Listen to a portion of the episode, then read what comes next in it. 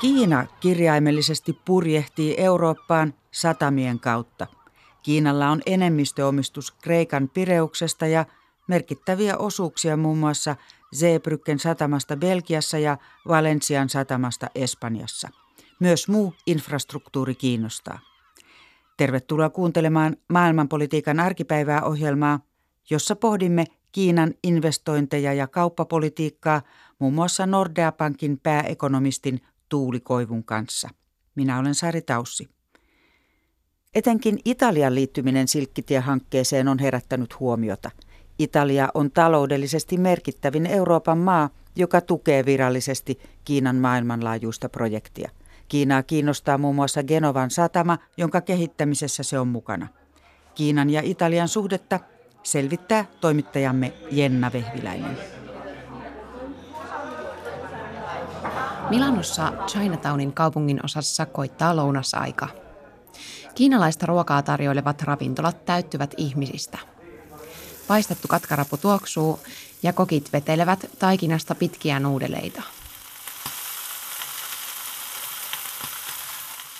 Chinatownin katujen varsilla kiinalaiset vaatekaupat ovat korvanneet italialaiset. Jopa sanomalehdet ja työpaikkailmoitukset on kirjoitettu kiinaksi. Täällä asustaa Italian suurin kiinalaisyhteisö.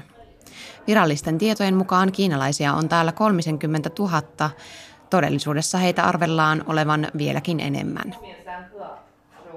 Suojaisalla sisäpihalla sijaitsevassa Kiinan kulttuurikeskuksessa opettaja pitää pienelle kiinalaistytölle kielioppituntia.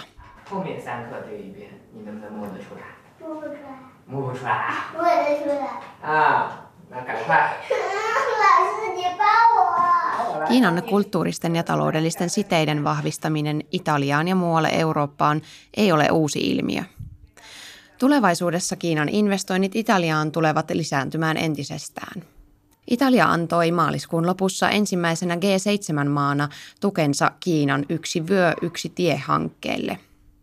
Uudeksi silkkitieksi kutsutun hankkeen on määrä parantaa Kiinan maa- ja meriliikenneväyliä muualle Aasiaan, Lähi-Itään, Afrikkaan ja Eurooppaan. Italiassa Kiinaa kiinnostavat erityisesti Välimeren ja Adrianmeren pohjoisissa pohjukoissa sijaitsevat Triesten ja Genovan satamat.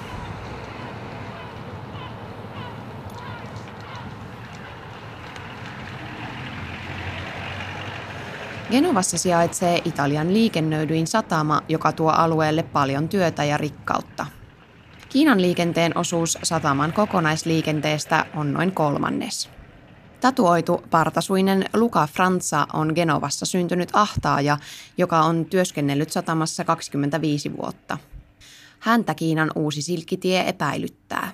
Se arriva una nave, per me è lavoro. Quindi posso essere solo che tra virgolette contento, perché se la nave non entra io non lavoro. Periaatteessa Kiina tuo satamaan lisää liikennettä, mikä takaa minullekin toimeentulon. Eli minun pitäisi olla tyytyväinen. Mutta en oikein luota siihen, että Kiina toisi meille vain rikkautta, ahtaaja sanoo. Ahtaajan työ on fyysistä ja epäsäännöllistä. Franza saattaa tehdä ympäripyöreitä päiviä ja nukkua työvuorojen välissä vain pari tuntia. Tällaisissa oloissa työtapaturmien riski lisääntyy. Sitä mukaan, kun liikenne satamassa on kasvanut, jopa kuolemaan johtaneet työtapaturmat ovat lisääntyneet. Siksi on tärkeää, että työsuojelu toimii ja säännöksistä pidetään kiinni. Kiina tuo työtä ja mahdollisuuksia, mutta kenen säännöillä se aikoo pelata? Franza kysyy. Genovassa myös A Y-liike onkin varuillaan kiinalaisinvestointien suhteen. Kuljetusalan ammattiliiton pääsihteeri Enrico Poggi miettii, mitä hyvän työn käytännöille tapahtuu, kun Kiinan läsnäolo vahvistuu.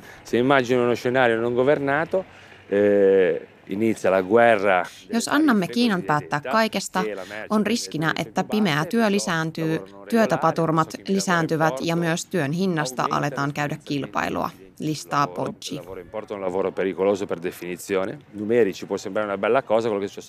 Poggi käyttää varoittavana esimerkkinä Kreikan Pireuksen satamaa, joka myytiin Kiinalle kokonaisuudessaan vuonna kaksituhattakuusitoista. Sen jälkeen satamassa liikenne on kasvanut. Samalla alihankintatyö on lisääntynyt ja sataman työntekijät ovat raportoineet palkkoihin, työturvallisuuteen ja sopimuksiin liittyvistä ongelmista.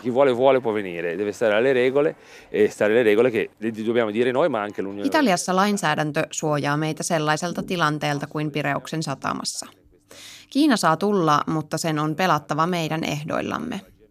Myös Euroopan unionin pitäisi huolehtia jäsenmaistaan ja olla valppaita Kiinan suhteen. Emme kaipaa tänne harvoja hyödyttävää rikkautta, joka köyhdyttää työntekijämme, sanoo Poggi. Kiina aikoo investoida Genovassa esimerkiksi noin miljardin euron arvoiseen patohankkeeseen. Sen rakentaminen on sataman toiminnan kannalta elintärkeää.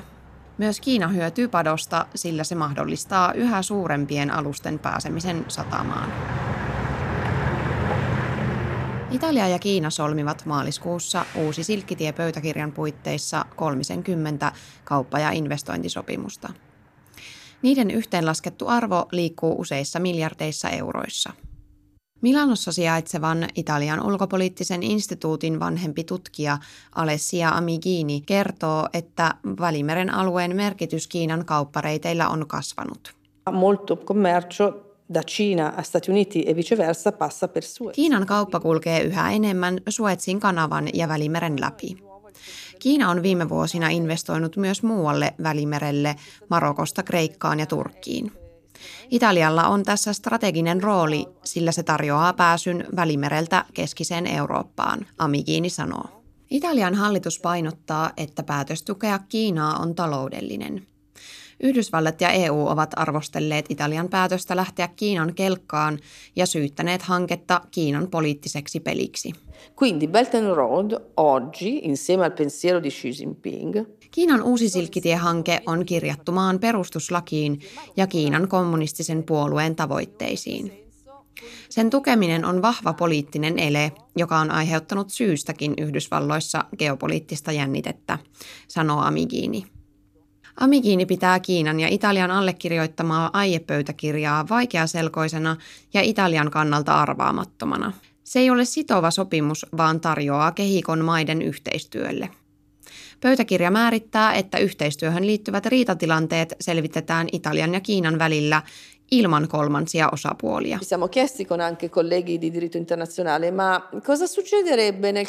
Olemme kansainvälistä lakia tuntevien kollegoiden kanssa miettineet, mitä tapahtuisi, jos Italia syyttäisi Kiinaa epäreiluista kaupan käytännöistä, kuten polkumyynnistä. Näin on tapahtunut maailman kauppajärjestön kautta jo aiemmin. Kiina on tällaisissa asioissa herkkä ja loukkaantuvainen ja voisi suuttua. Ja Kiinan suuttumuksen seurauksia minä en halua nähdä, Amigini sanoo. Italian viennin kannalta Kiina-yhteistyön hyödyt ovat vielä hämärän peitossa. Kiina rajoittaa edelleen ulkomaisten yritysten pääsyä markkinoilleen. E U on hiljattain vaatinut Kiinaa avaamaan markkinoitaan eurooppalaisille yrityksille.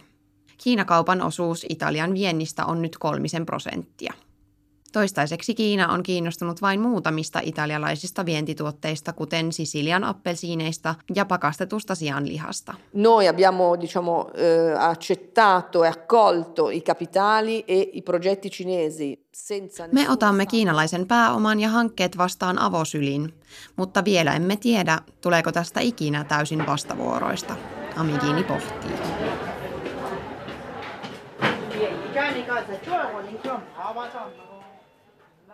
Tässä edellä Italiasta raportoi Jenna Vehviläinen ja vieraana on nyt Nordea Bankin pääekonomisti Tuuli Koivu. Tervetuloa. Kiitos. Olet seurannut ja tutkinut Kiinan taloutta noin viidentoista vuoden ajan. Ennen Nordeaa muun muassa Suomen Pankissa ja Euroopan keskuspankissa. Tässä kuultiin, että Italia on ensimmäinen Euroopan maa ja G seitsemän maa, joka on liittynyt tähän Kiinan suureen silkkitiehankkeeseen. Onko selvää, että Kiina hyötyy tästä yhteistyöstä enemmän? Mitä arvioit? No ei se tietenkään mitenkään selvää ole. Että kyllähän investoinneissa aina molemmat osapuolet pyrkii hyötymään. Että maailman taloutta ylipäätään ei pitäisi nähdä sellaisella nollasummapelinä, jossa toinen voittaa ja se on joltakin pois. Että kyllä esimerkiksi Kiinan kasvu on hyödyttänyt tähän asti hyvin paljon maailman taloutta ja ollut ihan yksi avain siihen, että maailman taloudella on viime vuosikymmenet mennyt niin hyvin kuin on. Italian ja Kiinan yhteistyöhön kuitenkin voi liittyä riskejä, jotka menee sitten ihan työehtojen tasolle ja aletaan puhua tämmöisistä konkreettisista asioista. Joo, kyllä. Ja ilman muuta tässä on turha ajatella, että Kiina jotain hyvän tekeväisyyttä tänne tulee harrastamaan tai harjoittamaan. Että kyllä Kiina haluaa pönkittää näillä investoinnilla omia markkinoita, omia logistiikkakeskuksia ja, ja ketjuja. Että Kiinan toiminta täytyy nähdä niin kuin Kiinan näkökulmastakin ajatella, että Kiina tekee vain sitä, mikä Kiinaa hyödyttää. Kiinalaiset sijoitukset esimerkiksi satamiin ovat kasvaneet vauhdilla. Italian lisäksi muun muassa Kreikassa, Belgiassa, Espanjassa, Euroopan maista. Tämä kuulostaa tietysti aika hurjalta, mutta nämä maat itse toivottaa nämä investoinnit tervetulleiksi. Tiedostetaanko Euroopassa Kiinan vallan lisääntyminen, mikä tulee näiden sijoitusten myötä? No, tämä asenne on muuttunut mun mielestä viimeisen parin vuoden aikana, jopa viimeisen vuoden aikana hyvin paljon. Ihan samoin Suomessakin, niin jos me ajatellaan keskustelua muutama vuosi takaperin, niin me aika lailla avosylin toivotettiin tervetulleeksi kaikki Kiinasta tulevat investoinnit. Nyt niihin suhtaudutaan paljon, äm, sanoisinko jopa epäilevämmin, mutta ainakin halutaan tietää, että mitä siellä on taustalla, minkälainen kiinalainen toimija tänne on tulossa.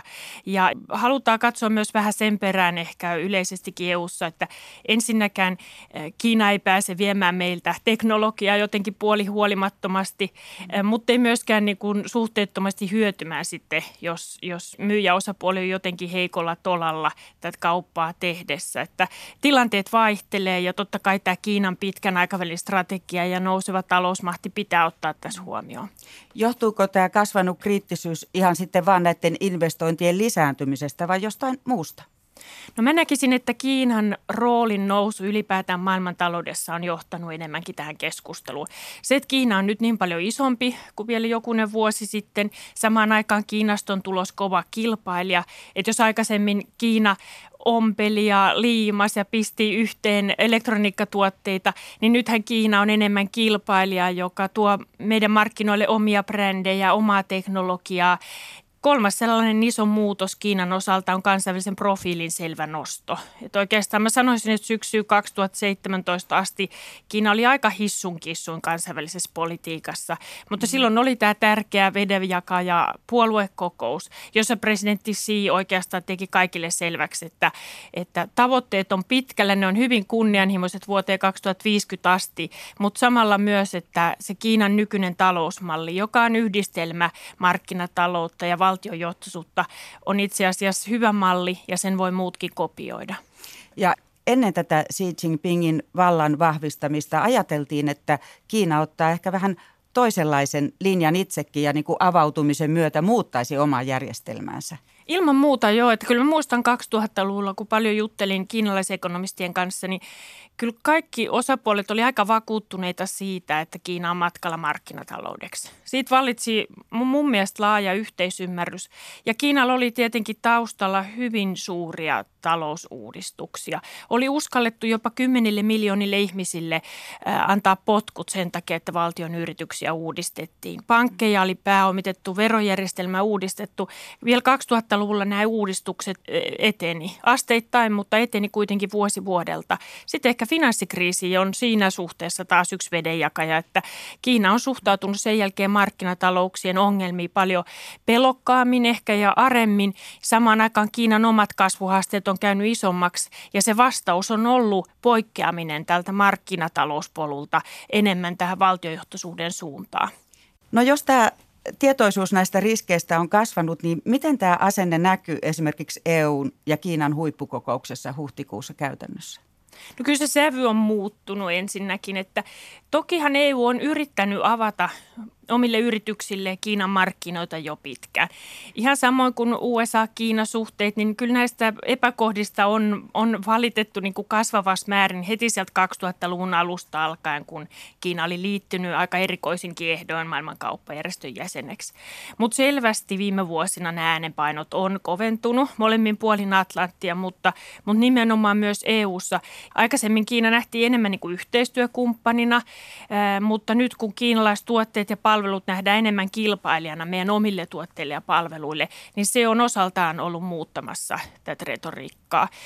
Kuitenkin mä ehkä erottaisin U S A, Kiina ja, ja E U, Kiina nämä äänenpainojen koventumisen sillä lailla, että E U:n niin kuin retoriikan muuttumisessa on varmaan ainakin osittain se elementti, että on ikään kuin muutettu neuvottelutaktiikkaa. kaksikymmentä vuotta melkein jauhettiin että, ja pyydettiin Kiinaa avaamaan näitä markkinoita samaan aikaan, kun meidän markkinat oli aika lailla avoimet. Nyt sitä keskustelua käydään myös niin, että mitäs jos mekin nostettaisiin vähän muureja kiinalaisinvestoinnille, kiinalaistavaroille ja tuotteille, ja sitten voitaisiin yhteistyössä Kiinan kanssa laskea uudestaan näitä muureja.